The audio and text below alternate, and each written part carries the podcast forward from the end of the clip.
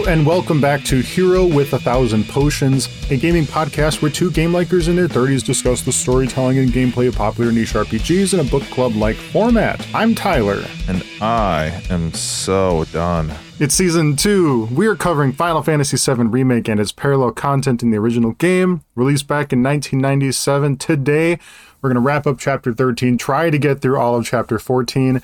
And uh, that starts with uh, us getting into the secret Shinra test site that we found underneath Wedge's house. The deep throat. The deep darkness. Yeah. Oh, deep ground. Sorry, not not deep throat. Sorry, Nixon. Sorry, Nixon. Anyway, uh, yeah. I, uh, what what's Go up? ahead. What were you gonna say? What are you up to? How you doing? How we uh how we doing, man? I'm I'm tired. Uh, this is probably gonna be our last recording for a little bit because I'm gonna be traveling and such, and so kind of getting everything in the house like buttoned up and squared away before we we start that journey. It's just me and my three year old because my wife is still deployed, so it's just gonna be me and my kid traveling by ourselves. So wish me luck wish me patience. I think we'll do all right. But yeah, so probably not going to be until the new year until we step back into the theoretical booth. We've got holidays to celebrate. Yeah, something like that. Where are you going, man? Well, there's this little town, uh, you might have heard of it, called Eau Claire, Wisconsin. Oh my god. Can we hang out? We'll see. I mean, uh, yeah, I've got things to figure out, but because I don't have a car or anything like that, so I'm at the whims of other people. But yeah, you know, we could probably make something happen. That might be fun. That might be fun. we could do a recording an, an in-person impromptu because i also won't have any game stuff with me so it just like shoot the shit maybe Yeah, shoot the shit. Or maybe like do like a mailbag thing together. Because we get so much mail. Yeah, Yeah, open our yeah. two emails respond to our 2 Mhm. emails Oh, we'll put it out to the to the Discord. or we could read mean comments from our youtube channel Oh yeah, that's fun. I think that would be fun. That'd be a fun Yeah. little thing. here i got you uh i got you one here um it's in uh all caps good god cry me a fucking river dude you are a buzzkill stop complaining or or this gem uh boo-hoo get over it man. Don't get why people act entitled. You played it. It's done. It's over. Uh that was in response to me like not liking them kind of sunsetting the uh wrath of the lich king Yeah, classic server Mhm. right?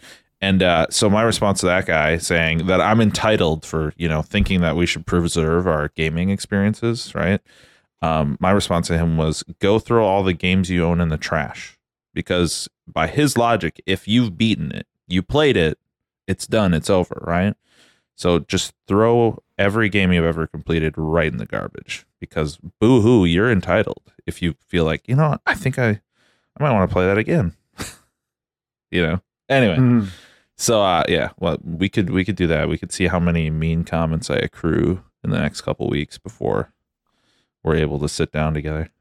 It's a rough life being a fledgling YouTube channel. Uh I wouldn't even say it's fledgling. It's like if I don't do like a clickbait I don't I didn't even I didn't even try and do it. Like I have a topic that I want to talk about. hmm I boil down the idea to the most base concept that I can put into a thumbnail. So one of them is called uh I, I don't know did I talk about this before? I said follower dungeons.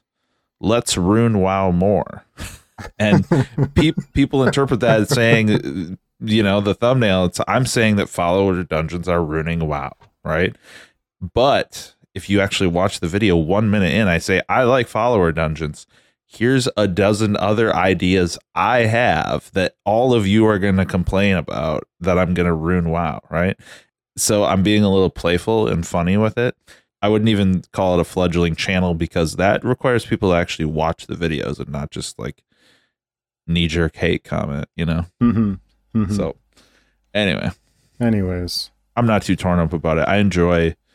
Uh, I'm gonna try and crank out a Parasite Eve series, and I have no illusions that like anyone's even gonna watch it. I just want to do it. I just want to like create my PE cut. You said series. Are you playing multiple games? No, no, no. What I'm going to do is the game takes place over six days, right? And they give you the specific days of the the Christmas season, right? Mhm. So day one is Christmas Eve, day two is Christmas, and then the following week. So I'm going to do one video for each day, and then uh, release them on the days of the week that they are corresponding to Oh, cool, cool. kind of the same thing I did with folklore, except folklore is a little more vague. It starts with like the the Celtic equivalent of Halloween night, hmm and then it's kind of vague how many more nights take place after that. So I just did that on a chapter to chapter basis, but I started that with the goal of trying to get it all out by November 1st. And it was pretty fun. hmm And that also has like each video has like six views of it, three of them which are me. Nobody watches it, but I don't care because I have fun doing it. I bet you'll get uh, more traction on Parasite Eve. Maybe. Maybe. I think it, it occupies a bigger space in the general minds of gamers. Sure. Shall we get underground, Nate? Yeah. What is there even to talk about in this dungeon? It's none of what's going on tonight is is in original. Let's get that out there right away. If you've played remake and original, you already know this. This is the patenting the dungeon. Mm-hmm. But uh, as you mentioned at the end of the last episode, that it's adjacent content to Dirge of Cerberus, the Vincent Valentine third-person shooter from on the on the PlayStation 2, right? Yeah. Yeah. There's a little bit of overlap with OG potentially in that I think there there are two narratively important things that they do accomplish in this chapter, even though it is like you said, it's filler for sure. So we can kind of get to that once we get there. But someone could make the case that the um, kind of the underground lab where experiments are being done on monsters and potentially people and things like that also leans into the Nibelheim reactor from OG Final Fantasy VII. Mm. So Mhm. so it's not completely pulled out of their ass. Like it's not entirely dependent on like you need to know Dirge of Cerberus to understand what's going on here. But we had no indication that that kind of Nibelheim esque thing was going on in Midgar 2 Mhm. until it was and spoilers here i don't know if you why anyone would care about having dirge spoiled for them but uh you know spoilers here for dirge um the kind of entire plot of that game revolves around the fact of like finding out that there was a secret like system of labs and a whole other side of shinra underground right? And they were their whole organization was called deep ground. And so there's like special troops there's special enhanced super soldiers. Um it kind of in a way i don't know if i'd feel this way if i played the game today but i felt like back in the day i was inspired ev- even just a little bit kind of like by metal gear.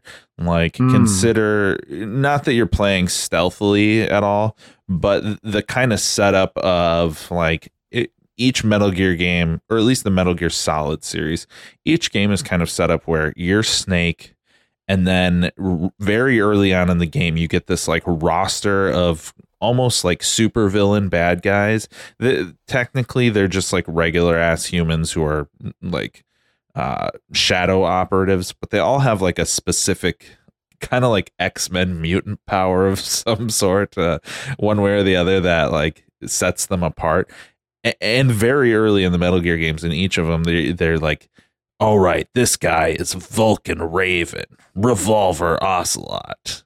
Uh, what's the other one? Uh, Psycho Mantis. Psycho you know, Mantis. They sound like Mega Man X enemies.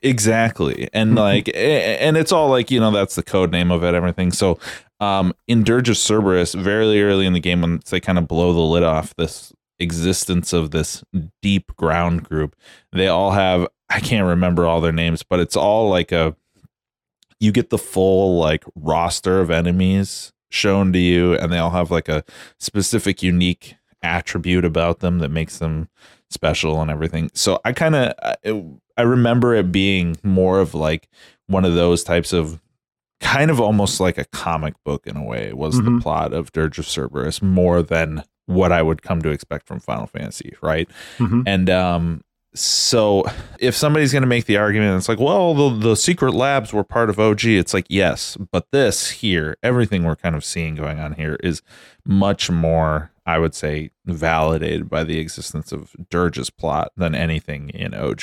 That makes a lot of sense, having not played Dirge of Cerberus myself. Yeah. Well, I tried.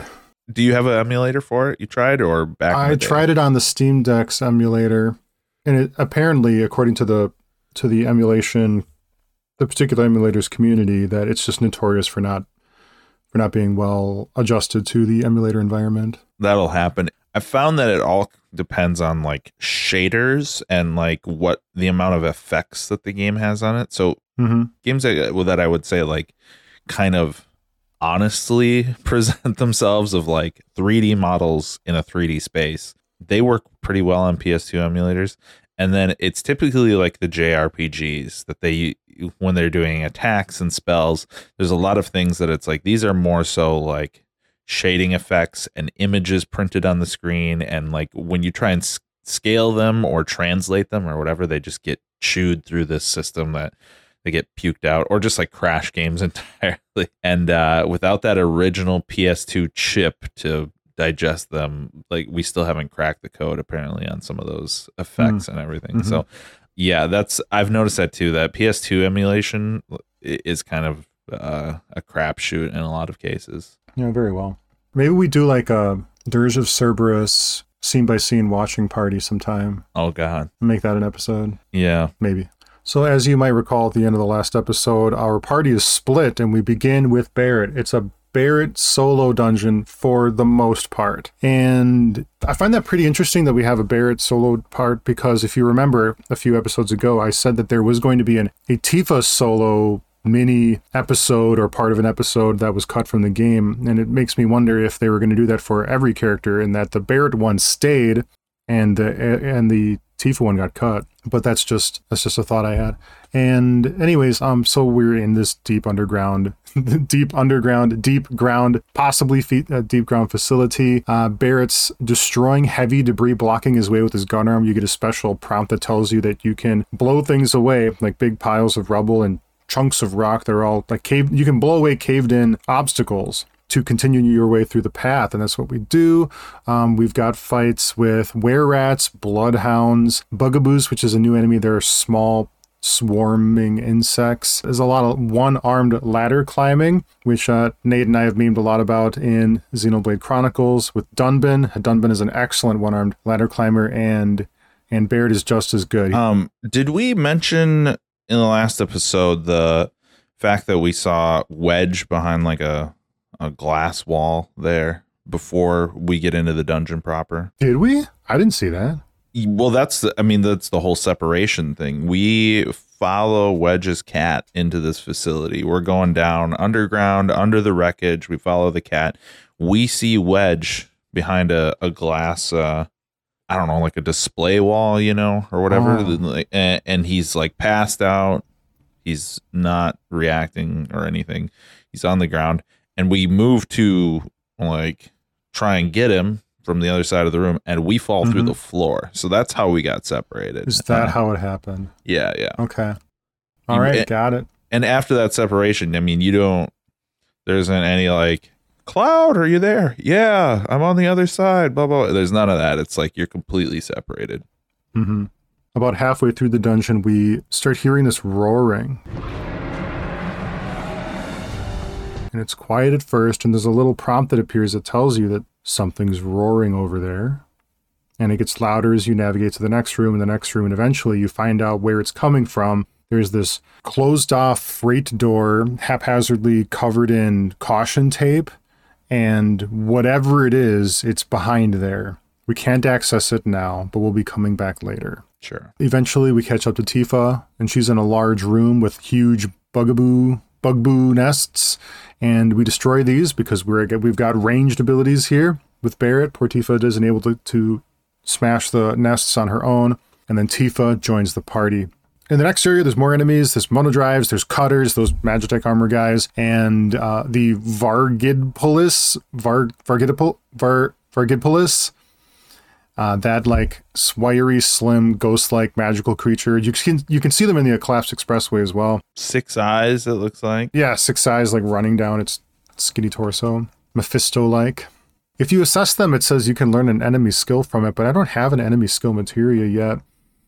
Apparently, you get one from Chadley after completing Battle Intel Battle Intel Report 16, in which you will have assessed a total of 30 unique enemies. I thought you were the assess god here. I did get the enemy skill materia later on in this chapter, but I haven't equipped it and I haven't gone enemy skill farming yet. Right. Apparently, there's only like four in the game. Yeah. Oh, I've got a couple of them already. Um, I think. Oh. Yeah, the? Chadley stuff, like the assess is one thing, but there's also the challenges of like staggering every minion type. And to me, that's just too much bullshit to deal with to keep track of who I have and have not staggered and all that. It's like, no thanks. I'm out. Chadley, you're going to have to get Mhm. out there and do some of your own damn research. Go on Facebook, do your own research. Excellent. What enemy skills do you have? That's a great question. Uh, I know that I, one of them I have is self destruct from bomb, where uh, Mm. you can just fucking kill yourself. There was one time I used like I wanted to see it like, you know, is it okay, you know, I do 50% damage to myself or something like that. And so I think I was going through the collapse expressway and I was surrounded by bandits. And you know how when you finish a fight, the whoever died has one HP? Well, I I had enemy skill on Cloud. I clicked the button. He was surrounded by bandits, and then a second later, I just get the prompt of like all the experience rewarded, and he's at one HP, and I'm like, oh, he literally just completely blew himself up and killed everyone around him. So, uh, yeah, It is a strategy. it's not a strategy that I am going to use, but it I guess it wouldn't hurt if you've got a good healer and all the like MP reduction materia and weapon things and all that. You probably hmm min maxing wouldn't be that bad of a thing to do, but it's not my cup of tea. I have other enemy skills. I don't remember what they are. Okay. We'll talk about them in the future. Sure. Sure. Eventually, we find Wedge. He's lied down, passed out in a big room. Great big room. He's okay. Tifa thanks the cat, who goes meow. Thank you. Again, real cat, not an anime cat. No white gloves on its hands. No red cape. As we leave, a freight door closes behind us, and we're attacked by a gang of humanoid mutants. If you assess them, they're called unknown entities. Their bodies and faces are covered in tough, ashen colored carapace with glowing peach colored streaks that show the contours of their muscles and their viscera. They have a tentacle with a stinger the, uh, on the end that comes out the back of their necks.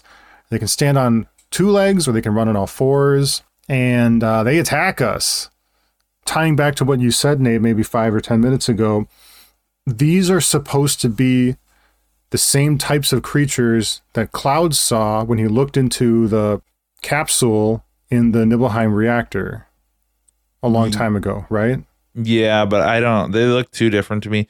They don't look human enough. And when they run around, they like the animator clearly referenced uh like gorillas or monkeys when they when they had the animations for these because they're walking on the the knuckles of their hands and kind of you know the when when you watch monkeys run they have that do do do do do do do do like rhythm to how they're using all four of their limbs uh, These guys are doing that. So they're not reading as human in their actions. They're, they don't have like a swagger to them or like any sort of, you know, I guess evolutionary, in evolutionary theory, you could say, well, yes, they do. But you get what I'm saying. Like I'm getting animal from these. And then they don't have faces either. It's like this. Uh, best thing I can say is like, if you've ever played the Kingdom Hearts series, Yep, I played the first one. yeah, these look like Kingdom Hearts enemies to me. Uh, everything in Kingdom Hearts kind of has this like, like twisted. Uh, e- even if it's an organic form of life, it has this like almost. Uh, I don't even know how to describe it. Like N- Nomura's art style come to life physically.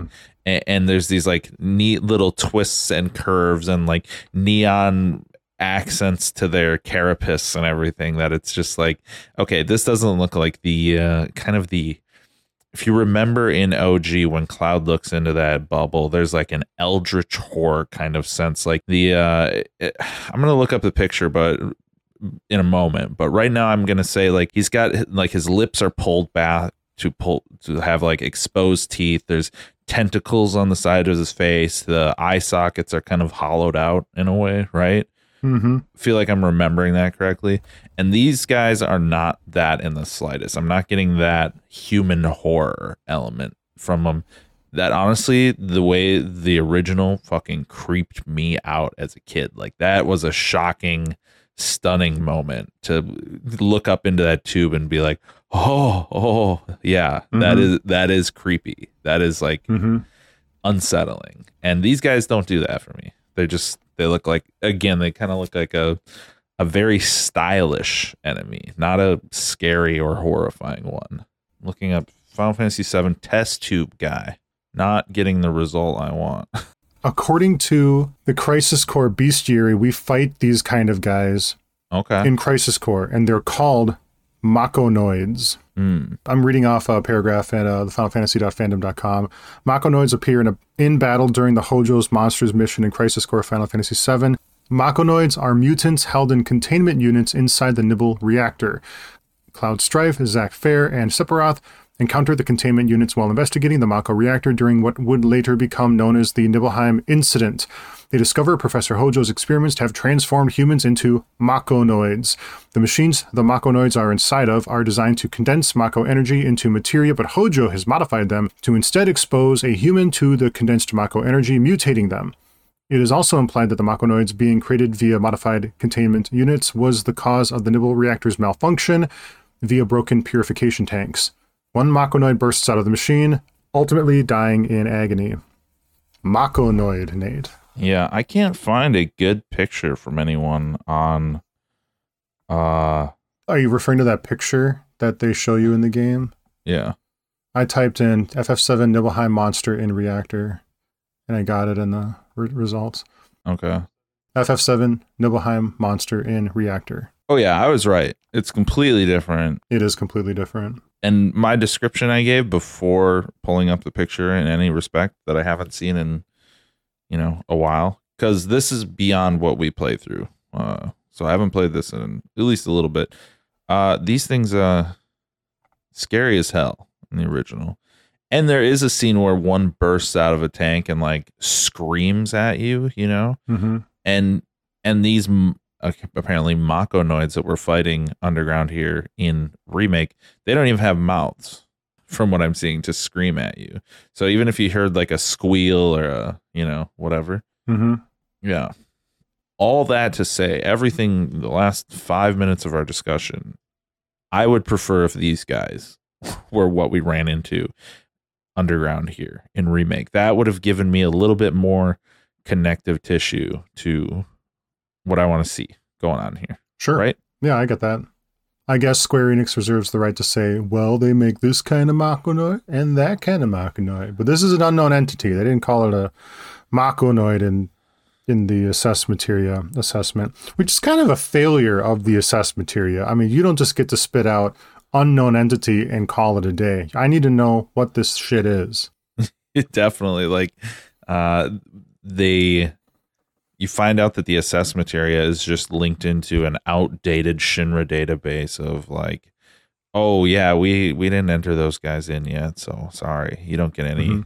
accurate information on those. Like, uh, uh, uh, uh, assess materia, try again. you, you take its shoulders, you turn it around, and you push it out again. Oh boy. But regardless, uh, so we do battle with them, and they attack us in swarms. And eventually, we get the idea that we need to like put an end to this to this nonstop swarm because it's just not ending. And Barret tasks Tifa with closing the duct that they're pouring out of. She gets onto an elevated platform in front of the duct, and then enormous mutant, like he looks kind of like the others, but even more ugly, bursts out of the floor and knocks her off of it flawlessly. Barret catches her and tosses her back up onto the the elevated platform with his free arm, and uh, I assess this bad boy, and he is the failed experiment. Now, Nate, I'm lost here at this point because I feel like a boss battle is on, and I don't get what I'm supposed to do next. Am I supposed to close the duct or the big boy? I mean, there are no consoles or switches up here. There are no ducts themselves that are targetable. The only things that are targetable up here that I can see are just the small boys and the big boy. And so I just kill whatever I can get my hands on until something happens. Yeah, I was in the exact same boat here. They highlight the duct like you got to do something about it. There's nothing to actually do about it. They highlight the fact that the big monster is like closing in on you by destroying pieces of the catwalk you're on. So you feel like, oh, am I on a ticking clock here? Is this, you know, whatever? And so you might think, okay, well, I need to switch to my other character to accomplish some goal, like distract him, do whatever and you can't really distract him or turn him away with Barret in any capacity. Mm-hmm. What happens is when you run out of catwalk, Tifa just jumps down onto the floor with Barret. So even in what I perceived to be my fail state, it was absolutely an upgrade combat wise for it to happen because it's like, oh, my characters aren't separated anymore. That's good. That's how it worked. It was they just destroyed enough of the duct that that's that's what triggered the next thing. At least in my perception, he he destroyed enough of the catwalk where she's like, okay, I guess I'll jump down to Barret now. Good enough for me. If that's not what happened, there's some like uh, mechanics or gameplay thing that I missed. It still kind of validates the point of like, what the fuck's going on here? That I didn't actually know what was going on. Mm-hmm. So, you know, it is what it is. I was thankful for it it felt better once we were together. There wasn't really anything interesting about the separated. You know, we've played games where they separate your party. One person has to do one thing, the other person has to do the other. Bada bing, bada boop. It's fun. This wasn't that. That would be fine, but we weren't really clear on what anybody's task was. I mean, it's easy to say I don't know what Tifa's task was, but I don't know Barret's either. Waste time, basically. Waste time. Okay, so um, let me talk to you about the failed experiment. Uh, tentacles are targetable. If you do enough damage to him, he will drop to his knees. Then he exposes a glowing yellow heart. Nate, when something huge drops to his knees and exposes a glowing piece of its center, what do you do to it? Big damage. All cooldowns. You pop. Uh, what is it? Um, can't think of it. I call it wings. You pop wings, but it's the uh, damage boost for Retribution Paladin. Sure. Um, your you, bloodlust, you your heroism. Yeah, you pop wings, you hit the big buttons, you uh, you blow your cooldown. Uh, as my warlock, I drop the infernal on them. Mm-hmm, I mm-hmm. Dr- use all my shards to fire off several chaos bolts at the target. Um, so yeah, uh, we all know what's going on here. Right. Ice spells rapidly fill its gauge, but I don't have any equipped on me. Uh, and melee and uh, melee attacks of all kinds redu- does reduce damage on him. On phase one, before Tifa joins, he has abilities like he lashes at you with his tentacles. He can leap onto you. He can grab a hero with a tentacle and smash you to the ground. He uh, binds heroes with tentacles. He sprays poison bombs. And it also has a roar that stuns when Tifa jumps down. We're at phase two now. It can command its friends to do a variety of things, like they'll cast Thundaga onto it, which will heal him. They'll cast Reflect or Shield onto themselves, and they can also discharge lightning orbs. He will also grab his little friends and throw them at us. This is one hell of a tangent, but I immediately was reminded of a video I saw of Baldur's Gate 3. Uh, correct me if I'm wrong on this, somebody out there. Uh, I know Tyler, you haven't played the game, but I think halflings or some sort of diminutive race have a throw ability. And so I saw a video where somebody just made a party that they and their friends of four people, four halflings, all naked, all just throwing their bodies at each other and absolutely decimating the enemies at every turn what? with the throw ability. Yeah, it was fucking OP. and then it, the best part was like there's four of them so then the like the npc party members would join in the fight story wise like you're riding this big ship at the beginning of the game not big spoilers it's almost immediately so you meet one of the uh, npcs and they're like hey dude, let's let's free ourselves from our bonds together and the halfling just runs up throws them off a cliff and keeps going. What? And so they played the entire like this video, like the first two or three hours of the game, just throwing each other at their enemies on their turns.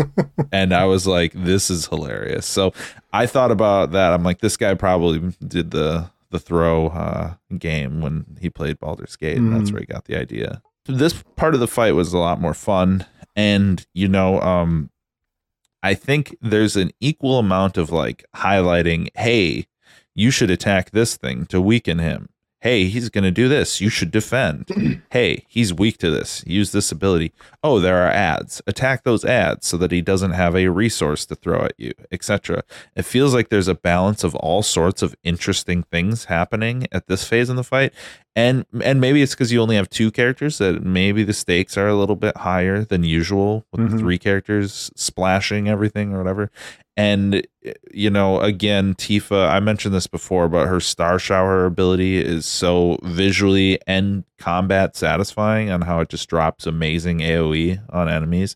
So like all of this, I'm gonna just highlight this moment here of I'm having fun. So that later in the game, when I tell you I'm not having fun, we have like a, a a true north to look at. And, and, this isn't even one of the best fights in the game. It's just like an example of a uh, what I'd feel like is a well balanced fight of having both mechanics but also the ability to just play and do interesting things and make choices. Mm-hmm. Uh, it wasn't a particularly memorable fight for me. I didn't have ice on me. I wish I did. I guess it was kind of slow and trudged through it. Okay. Yeah. I think it was dependent on using those weaknesses, popping him open, getting rid of the ads so that they weren't fucking with you, and uh, you know, uh, it kind of all gelled for me at least. Sure. So he dies. So he dies, Nate. That's about yeah. I mean, there is there isn't any real story relevance to this. We do there is relevance to being down here that we'll cover in a second. But this guy, I mean, failed experiment. I feel like that's a that's a bit of a heavy term to use in this game because uh, it, if we think back to Final Fantasy VII OG, the how do I say this? The title of failed experiment mm, is a hmm. very mm. important title to a very specific person, right? Yes. And this this guy is not that. So anyway, if this is the case, if every one of these dumbasses just running around is a failed experiment, I wonder how many success is Sephiroth the only successful experiment and everything else is just a massive fuck up? Like, you know, uh, I, f- I feel like Hojo is like he he's throwing the spaghetti against the fridge and seeing what sticks and there's one noodle on there. The rest the floor the floor is just swimming in noodles and there's one noodle on the fridge. And its name is Sephiroth. Yeah, it's in the shape of an S. he's like, "Oh my god, it's a sign." Goodness me. So, in the glory kill scene, it isn't Barret or Tifa that gets the final blow. Cloud comes out of nowhere and Kill steals the shit out of the battle. Barret big blasts him against a wall and then he doesn't come back up, so he's dead. Barret asks Cloud how he found us, and Cloud says, Well, I followed the trail of bullet holes. Nice. Very funny. Oh, and we joked last episode uh, about how in OG and a little bit here in Remake, Barret is shooting at the Sector 7 rubble well, throughout this whole dungeon, you can actually shoot and destroy rubble, as we discussed. So yeah. Cloud is able to follow a legitimate path of holes. So he's not just being like facetious or like snarky here. That is what Bear was doing. But it's kind of funny that in the past, like, th- there's this like, what am I going to do? Shoot my way through? It's like, well, yes, we now know you can do that with your gun. Uh, and I think I think to like his ultimate weapon later in the game, how he can just make like a solar volcano beam from his gun and uh, i was like well he definitely can clear some rubble with that thing now in the future once we get that weapon I kind of wonder if Cloud also followed the sound of the 100,000 bullets ringing through the air over the course of the dungeon and the boss fight. Where does he get his ammo from? Iron tablets. Is it like spirit ammo? Yeah. Yeah. Is he producing them from his mind? Like there is there is a suspension of disbelief here. Yeah, someone explain that to us. Yeah, I don't know. Rule of cool. Rule of cool, big time. Yeah. Uh, so the boss, when we, when he gets killed, he he crashes into a wall, and that wall collapses, giving us access to another area that we choose not to explore. Uh, the reason being, there are those signature Shinra test tubes in this area that we choose not to follow up on.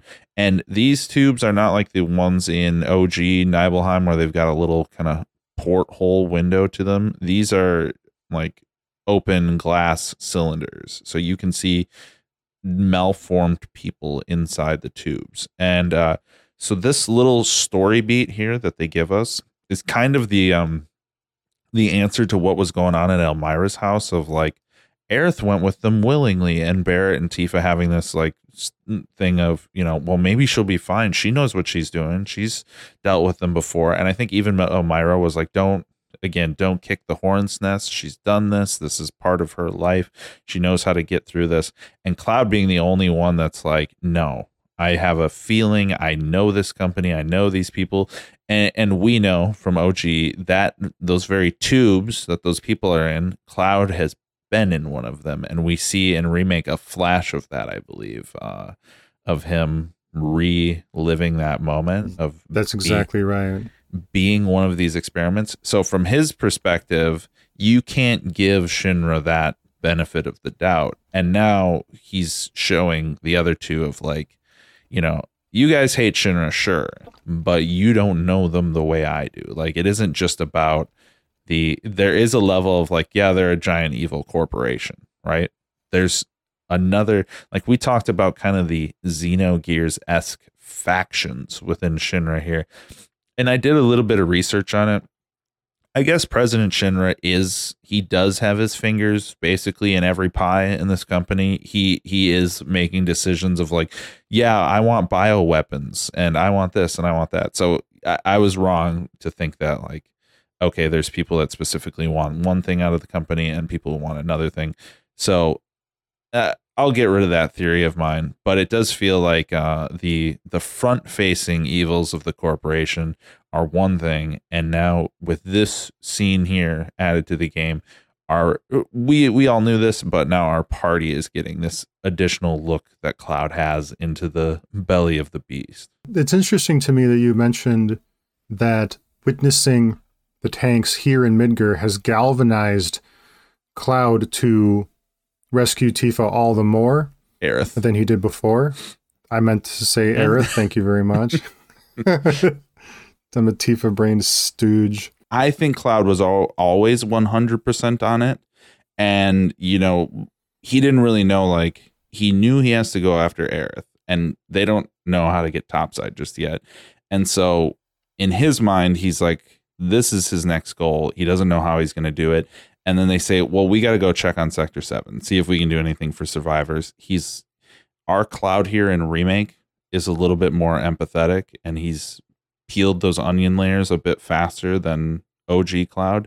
So I think he's he's down for that mission to help people and get in on that 1st Mhm. Whereas in OG we kind of saw Cloud just like walking away from the destruction and being like, I gotta go find Aerith. you know. Uh so I think he was always 100% in on it. And I think this was for this revelation was for Barret and Tifa to galvanize them specifically. Do they see what's going on in that room? I don't remember them talking about it or digesting it in any sort of way. I think that there is a commentary of them all kind of looking in there and Cloud saying to them, This is the Shinra I know. Oh god. Were those People? Yeah. That's the Shinra I know. E- Essentially saying, like, to them, look in there. Oh. This Oh. is what we're dealing with here. Like, This being like the demonstrative this. like, Yeah. this. uh, almost implying, like, this is what's going to happen to Aerith. This is what they want out of her is, you know, she's she's not just like, "Oh yeah, we're going to work together to find the promised land." It's like they're going to find a way to not need her because they're going to Mhm. poke and prod her until they get that genetic code of whatever an ancient is out of her. Right. And from Cloud's perspective, maybe that's validated in the existence of Sephiroth because he knows that A, Sephiroth is an experiment, and B, Sephiroth thinks he's an ancient, right? So that's another reason to think that Aerith is not safe with them. hmm We only get a glimpse in that cloud flashback before dusty ghosts out of nowhere smash into us, like from the room towards us as a means to push us away from the room, from gathering any more information about what we're seeing, and we're all dragged out of the dungeon, Wedge and Kitty Cat included. Almost like, you know, we're we're heavily into we know what what's going on with the ghosts now at this point. We can infer what's happening. Like the ghosts are saying, "This is too much." Okay, we we gave you your you your extra little dungeon here, but going down this path is too far off the train tracks. Here, like we will placate you. Have your little um butt joke boy here. Uh, he's alive. That's fine. We're not worried that he's gonna shake up the narrative too much by being alive in this version of events. So here, have him, but get out of here. You're way too off the path now. And that's how we get out of the dungeon. It's weird. We go right past it. We don't talk about it hmm at all. We have another vague conversation about what happened to Biggs and Jessie. Again, no one says anything concrete about like whether they're dead or not. And I get that it's because they don't really know what happened to them, but the writing feels like it's not able to allow the characters to say keywords or phrases like I think they're dead Mm. and they're just pussyfooting around with shit like we saw how badly they were hurt. And by the way, who saw how badly they were hurt? I didn't see them. They just looked dirty and exhausted to me. We've talked about this a little bit in the past, but I'm now almost 100% certain of something because I, I'm going to jump a little bit ahead in our discussion here, but I think it's uh, as you're talking about the language, I think I have a like sister point to bring up that's absolutely perfect, right? We previously we talked about the Don Corneo bride thing. He's looking for a bride, right? And if this is like a one-off thing where you like all right you know the don's been at it for years. He's ready to settle down. He's looking for a wife. He's in the market right? It, we see one instance of this event. But now in a forthcoming chapter that we'll cover we find out that the looking for a quote unquote bride thing is a very very regular occurrence and that all the women immediately go missing after they're selected. So it's almost like everyone knows what's up but even in universe knowing that this is not what's happening they use the word bride. And like like you're Hmm. saying with this uh with this inability to say our friends died. Our friends were murdered are they're fucking dead like there's also an inability for other adult themes for people to say like I'll say what it is plainly here. Don Corneo isn't looking for a bride, he's looking for a whore, right? Like a prostitute in the like classic sense of the word. And these girls are signing up of like, "Oh yeah, I'll I'll get down with him if it means I, you know, get a fat paycheck from the guy who runs the city, right?" There's actually a um a dialogue you can hear with people in Wall Market where there's a couple kind of talking in a back alley and like they are a couple and the the woman says like hey if i just do this this one time we'll be set for life so don't worry about it honey. And it's like okay that's not bride talk like you already have your partner. So i think we've talked about this kind of three or four times now where there's something about this game where i think because of the age rating or because them not wanting to get a mature tag on it or something like that. They just they made the decision we're not going to talk about like our friends' bodies being crushed in debris or like we're not going to talk about them being dead. We're also not going to talk about prostitution or love hotels or whatever. We're going to just dance around these topics And dance around we do. Yeah. So that'll be the last time I bring it up. I think we've conclusively put it to bed that there's some weird dialogue happening here in these cases.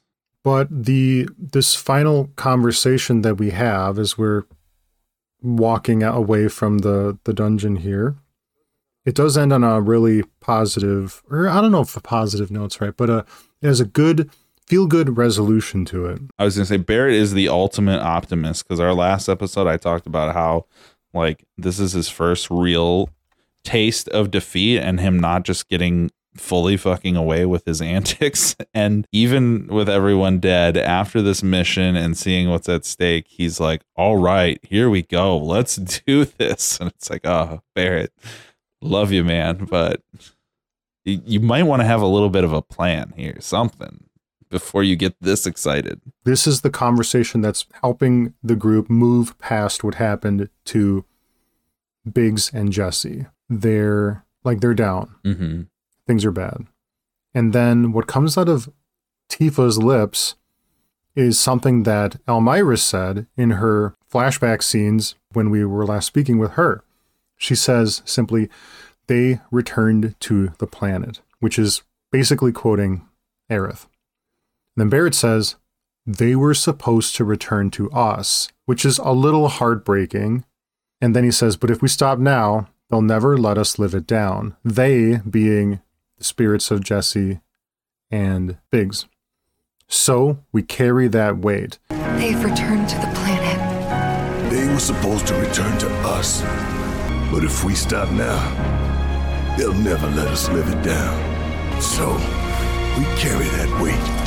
The responsibility of doing them right is the burden they bear, the cross they bear, the responsibility that they take upon themselves to go forward. And it is that motivation, their dedication to their to their friends that have reintegrated into the life stream that helps them move past the tragedy and continue forward. Mm-hmm. The scene ends with Barret carrying the literal weight of Wedge on his shoulder, while Tifa carries the cat. What do you what do you think about the addition of this dungeon in this chapter? Uh, did you did you enjoy it? I enjoy it more knowing that it has connections to other facets of the FF7 verse. Okay. I think it's interesting that we got Barret all by his lonesome and he had his own special mechanic. I think that was kind of fun. Mm-hmm. I think it's absurd that it's just under Wedge's house. Yeah. And I don't like Dusty Ghosts like ripping me away from like natural reactions or natural progressions of things. Sure. But that's what remake is all about. Right. I I wonder um we got rebirth coming down the pipe and we also haven't I haven't digested the content of Intergrade, the extra DLC stuff. So I wonder how much I wonder if they're going to satisfyingly be able to redigest all of the kookiness of the side games into something that feels mainline Final Fantasy 7ish because I would say most everything we're experiencing so far in remake preserves a majority of the spirit of the original. Like you like you said Dusty Ghosts they have their own problems they introduce that we can address at the end of the podcast. But everything else I feel either respects or mostly enhances the experience of the original in that there are some there are many many scenes here from remake that I feel like just give me the same context but more of it right?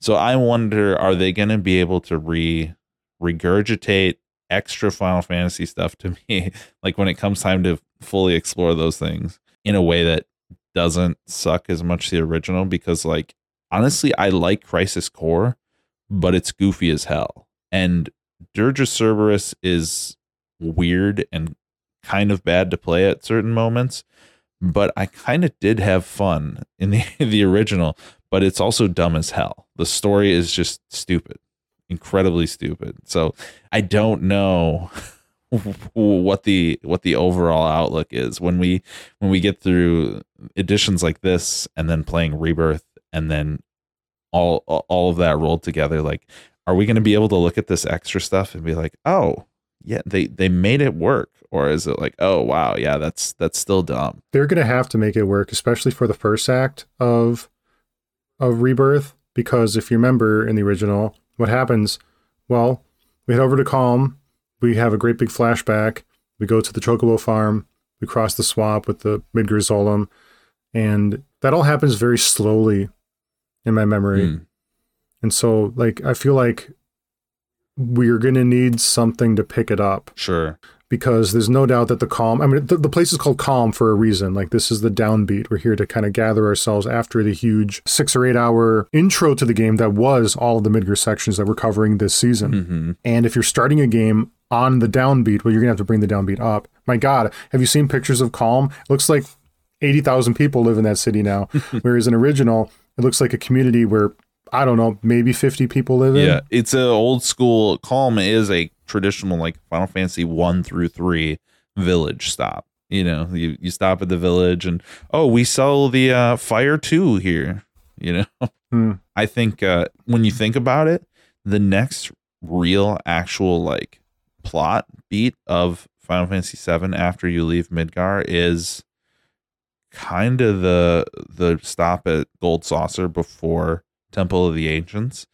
Everything else is to service individual character stories, like figure out this guy's backstory, figure out that guy's backstory. Like it's a journey across the world of like self discovery, and so I think that's all great stuff. And then when you look at the side games, they're all kind of like they're very anime and they're very over the top and wacky in my opinion and it kind of Mhm. breaks apart that nuance uh we're tangenting a little bit here but all that to say for me the extra dungeon if it's tapping into telling those stories of like the Nibelheim pods in a deeper way that gives me a big thumbs up. If it's to give them a reason to what I'm gonna guess is introduce Deepground into the narrative in either Intergrade or rebirth, that's gonna give me kind of a a a base level thumbs down unless they find a way to improve upon what all of that means. Didn't clarify for me what they were trying to do with it other than maybe that one story beat of Cloud showing the others like, "Hey, this is Shinra, guys. Look at this shit," and then getting dragged out by the plot, literally. by the by the plot. I like how plot is analogous to the ghosts. Plot is diegetic in Rebirth. Oh my god. Nate, shall we move on to chapter 14? More like chapter filler teen. Chapter 14. I uh, named my stream episode of this uh, "Done Chorneo" because I'm so done with chores right now. And you know, like uh, side questing is a complaint about this game. None of it's particularly bad in any way. It's just shouldn't have happened now in the story, right? Tifa makes you. It- She she she uses her rhetoric to put it upon you. Yeah. Once we go up, we won't have a chance to do all of this random shit. And it's like, I think there were some like downbeats in the story where you could have found a place to put all of these, where, you know, we're all kind of. We, we did have a big side quest session with Aerith in this area of the game previously. Um, yeah, I don't know. It, it feels wrong to we got to go rescue Aerith, but also what about this guy's uh medicine Yes. what about what about helping this news reporter about his story about the angel of the slums? And it's like Aerith could have 8000 needles in her right now guys. But let's go. Hmm it's it's very video gamey and and that's fine. You know we we are playing a video game but choices man. Choices, man. Chapter starts with Elmyra taking in Wedge. We ask her for her help or her permission to help rescue or to rescue Aerith. I don't know if she's going to help us rescue Aerith, but she doesn't want to hear it. But she does let us stay over for the night. And Cloud uh, wakes up in the middle of the night, or does he wake up? Mm. And depending on your actions over the course of the entire game so far, you're going to have a conversation with one of three people outside in the garden exterior of Elmyra's house. Nate, who did you get? I got Aerith, man, because I, Tyler, didn't fuck around with Aerith when it came to taking her flower. I I thanked her for it. I was gracious and kind and listened to her. And yeah. And I I also probably went to talk to her for I think I did. You because you asked me about this. I went and talked to her first in the sewers as well. And you uh, messaged me here. You were surprised that this was a component at this stage in the game, right? And I had been talking to you over the course of this podcast that there is a Shadow Date game in remake, just like there was with the Gold Saucer Shadow Date game in original. It's another uh, example of the squishing of it was in the original, so we have to have it in a remake, even though we won't get to that part of the game. I didn't realize it manifested like this, and I guess I didn't know. I mean, I only saw what I saw, and I guess if it was Tifa out there, then everyone must have had Tifa out there. But you knew that there was. This was the manifestation of that mini game in remake. I didn't know it instinctively the first time I played the game because I didn't look up anything online. I didn't watch. I got the game when it launched, and I binged it right. And then I was watching a YouTuber do his playthrough just like in the background while I was working or whatever. And then all of a sudden I was just hit with, wait, what? What the fuck? Hey, and he had Tifa. And I was like, oh, uh, okay. And then it dawned on me, I was like, oh, right, right. This is the the shadow game moment. So how did the conversation go? So we get a scene where um Cloud is outside in the we walk down from the um Elmyra's house outside into the uh, flower garden that surrounds her ho- house, and Aerith is there. Cloud walks up and asks if this is real, and Aerith responds with, uh, "I don't know. Is it?" They look on kind of over the horizon, and they see you know this imagery kind of elicits the aurora borealis in our perception of what we're looking at, but knowing what Midgar is, you wouldn't be seeing the skyline in that capacity. And so they don't say as much, but there's kind of like this audible gasp as they're looking. And it's kind of implied that this is the like soul energy of all the dead people in Sector 7. Is that what you got from it when you looked at it? Yeah, I think so. Okay. So they're they're kind of ruminating on the fact that, you know, this incredibly terrible event happened. Um, and not like totally sad, but the, it is a somber moment between them. And so they talk, and uh, Aerith is talking about how like she wants to control the reins of her own life and and live her life according to her choosing and not anybody else's. And so I think that, like you said, the the galvanizing of Cloud to go rescue her. She's saying like she made the choice to go there and she doesn't need him to come get her. But she also says, I know you and I know that's not going to change what you're about to do. Like you're still going to come for me, aren't you? And he basically is like, yeah. Yeah, I am. So she tells us, you know, Cloud, I'm I'm grateful for all the time and moments we've shared together and it's you mean the world to me and it's been amazing. And I'm kind of thinking like, you know, this is a very deep, heartful speech for people who've spent like two days together, right? So I'm getting more there's something deeper going on here in this scene, at least from Aerith's perspective. Cloud is still the the cloud we've been playing throughout the remake campaign, but I'm getting a deeper, more insightful Aerith than I would think that I would from a girl who's only known him for this long. Mm-hmm. But so she says to kind of cap off this point of hers of despite how close they've grown with one another, she says, You have to promise you can't fall in love with me. But whatever happens, you can't fall in love with me. Even if you think you have, it's not real. I don't know that those kind of sentiments were ever uttered outright in OG. Like the idea that Cloud was falling for her or that he loved her, Mhm. right? Uh, so that was like me the first time watching this. I was like, oh shit, dang, she just came right out and said it. That was the perception of what was happening between the two of them. And uh, Cloud, he responds, he says, Don't I get a say in this?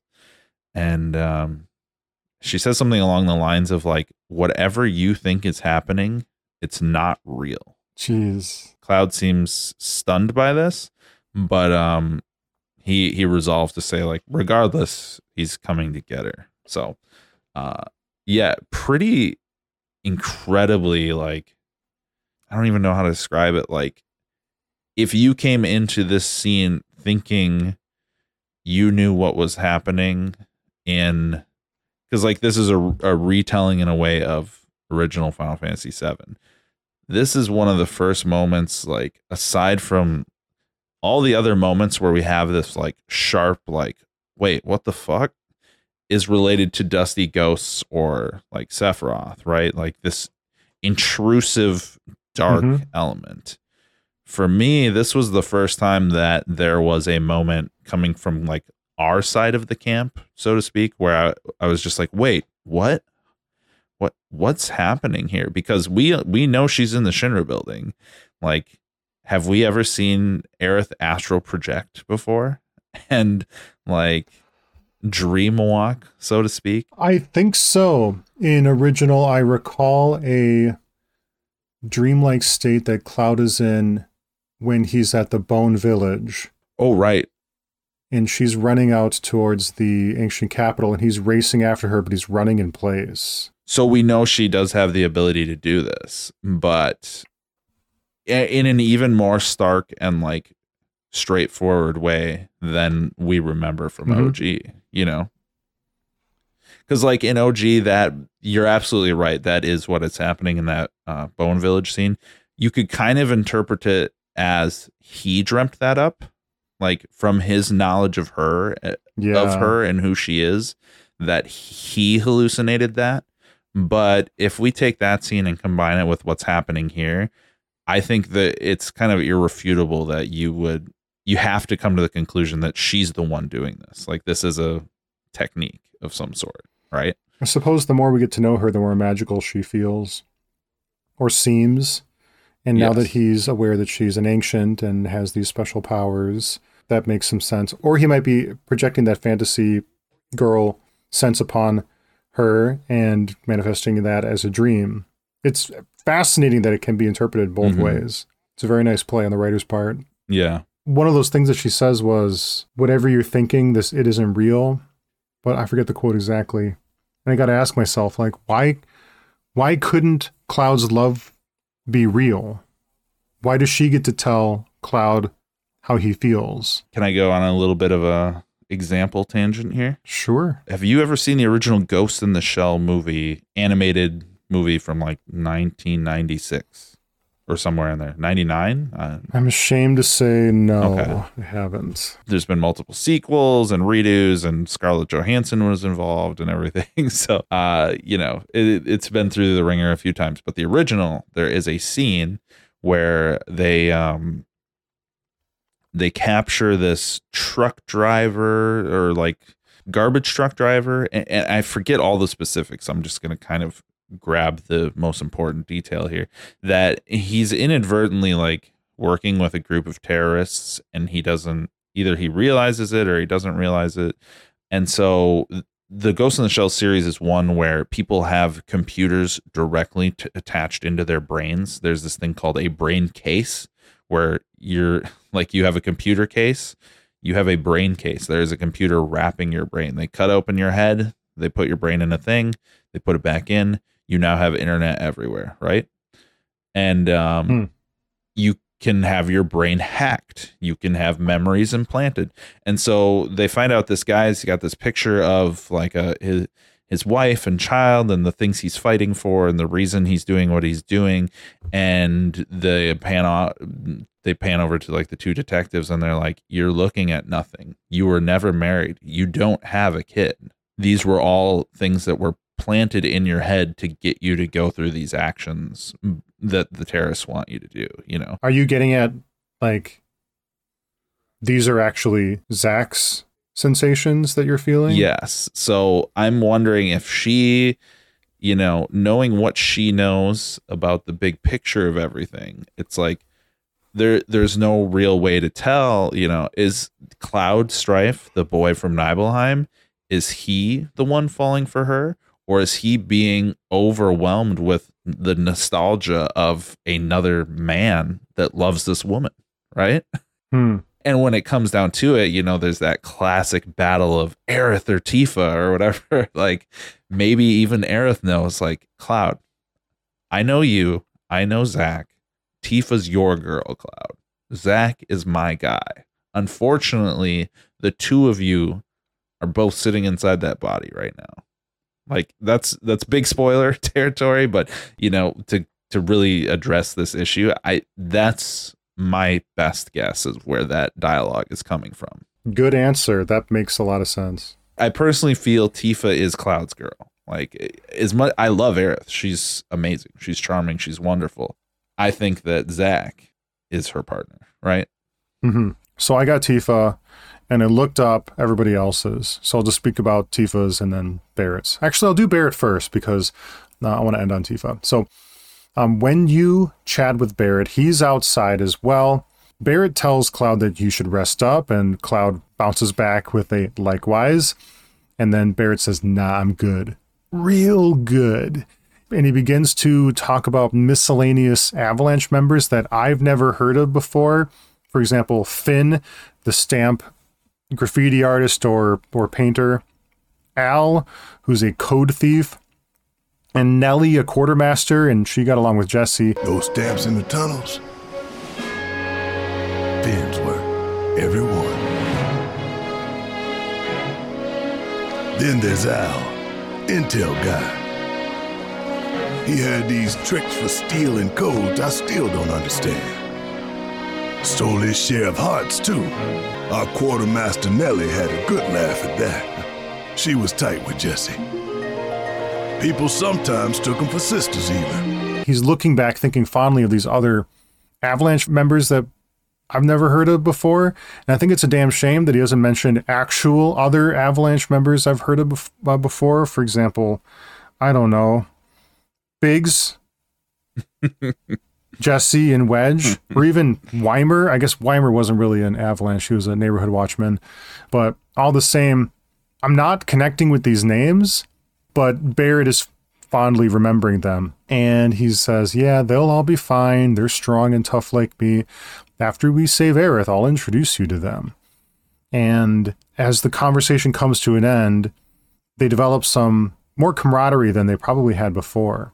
For example, Barret says, I never thought I'd feel better after talking with your hard boiled ass. And Cloud asks him, Do you think you can sleep now? And he's like, Yeah, like a baby. So that's Barret. I think it's interesting too. After this point, even though I didn't get the scene, one thing I noticed running around these zones and getting into fights and everything, uh, Cloud and Barret's banter has been completely replaced uh, as far as previous like chapters where they're kind of ribbing on each other or annoyed by each other or whatever. In combat, uh, they enjoy each other's actions and like amp each other up and talk each other up and Mm. congratulate each other in combat. So I feel like there is this, even though if you don't have the scene, there is this growing camaraderie between the two where they have like a mutual respect now. Yeah, yeah. And that comes to a head at the end of the chapter. Mm-hmm. They pep each other up before they do the thing that completes the end of the chapter. There's a full circle sort of comment where Barret says something like, like, I get you now. Mm-hmm. I get you now. Which has been hard to do, getting Cloud. But let's talk about Tifa. So she's out there and in the in the garden area, and Cloud moseys up to her, haha, and she says, "That flower you gave me the other night, that was from Aerith, wasn't it?" And she suspects that because, well, Cloud isn't one to buy flowers in the first place, and Tifa knows that this particular flower symbolizes reunion. She tried to keep that flower alive, but since we're equating the flower with reunion, let's let's ride the analogy and say she tried to keep their reunion alive. But now the flower is dead and buried. The reunion, their reunion, maybe, is dead and buried. Like the bar and everyone else. They symbolize reunion, believe it or not. I was curious, so I looked it up. I tried to keep it alive as long as I could. But now, it's dead and buried. Like the bar, our home, and everything else. She's sniffling, she's losing her composure. Then she begins to straight up sob against Cloud's chest. They took everything from us. Cloud isn't touching her.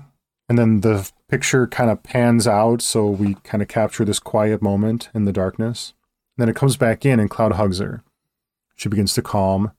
And then a moment later, she goes, Cloud, Cloud, you're hurting me.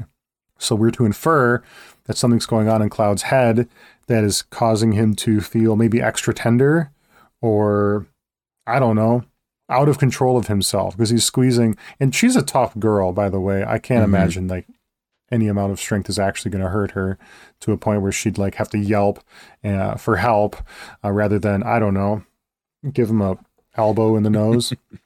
I wouldn't want to get elbowed by Tifa. She's got fucking ballpoint hammers, I'm sure. And she disengages from the hug and she goes, "Crying's a waste of time." And Cloud says, "No, that's not true." Hmm. And that makes her feel better. And she says, "Thank you." And that's about it. Hmm. Interesting. I don't have a huge read on the Tifa and Barret ones like you do of Aerith. I don't know that I do either from what you're sharing with me. hmm It's weird because Cloud and Tifa share the most in common, not only because of their childhood, but like the the way in which they lost their parents, lost their home, are displaced from where they came up by the Shinra Corporation.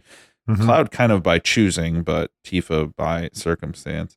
They have more in common than say like Aerith would because Aerith has this like persecution thing going on specifically.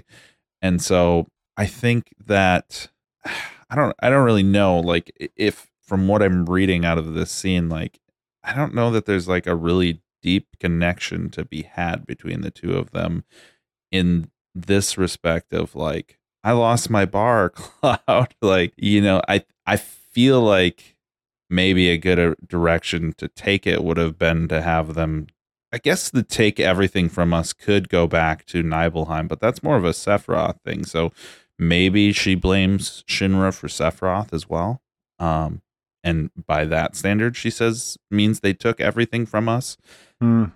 I feel like Nibelheim would have been a better.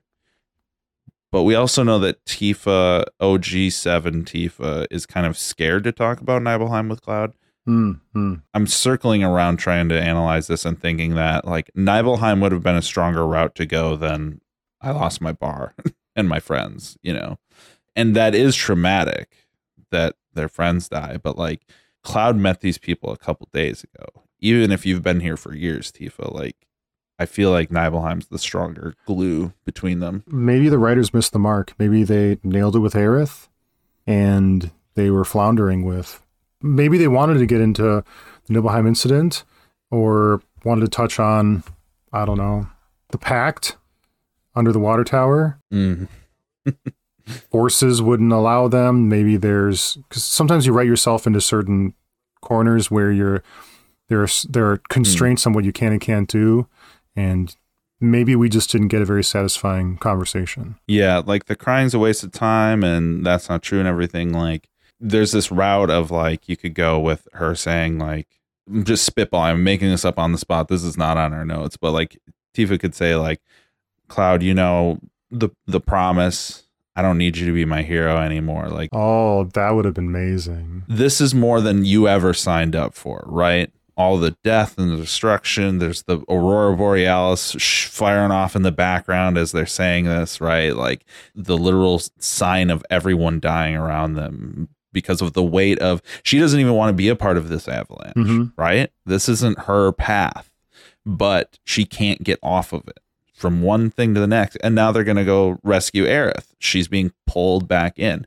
And so she could say like something along the lines of like, I know you made the promise, Cloud, but this, I didn't have this in mind. This isn't what you signed up for when I said that. This is too much. Like, you can go. That's amazing. And that's the moment where Cloud can say, like, again, making it up, like just spitballing, but like instead of him saying like not these exact words, but like fuck the promise, like you're why I'm here. Right? Mm-hmm. That pulls me in. Like, oh, that's an oh shit moment for me. Tifa, it's not about some promise. I'm not like obligated to you. I'm choosing, right? Nate, I like how in your example you've matched the parallelism with the Aerith conversation, where whichever one's your girl, they're both releasing you from them. Mm-hmm. I think that's great.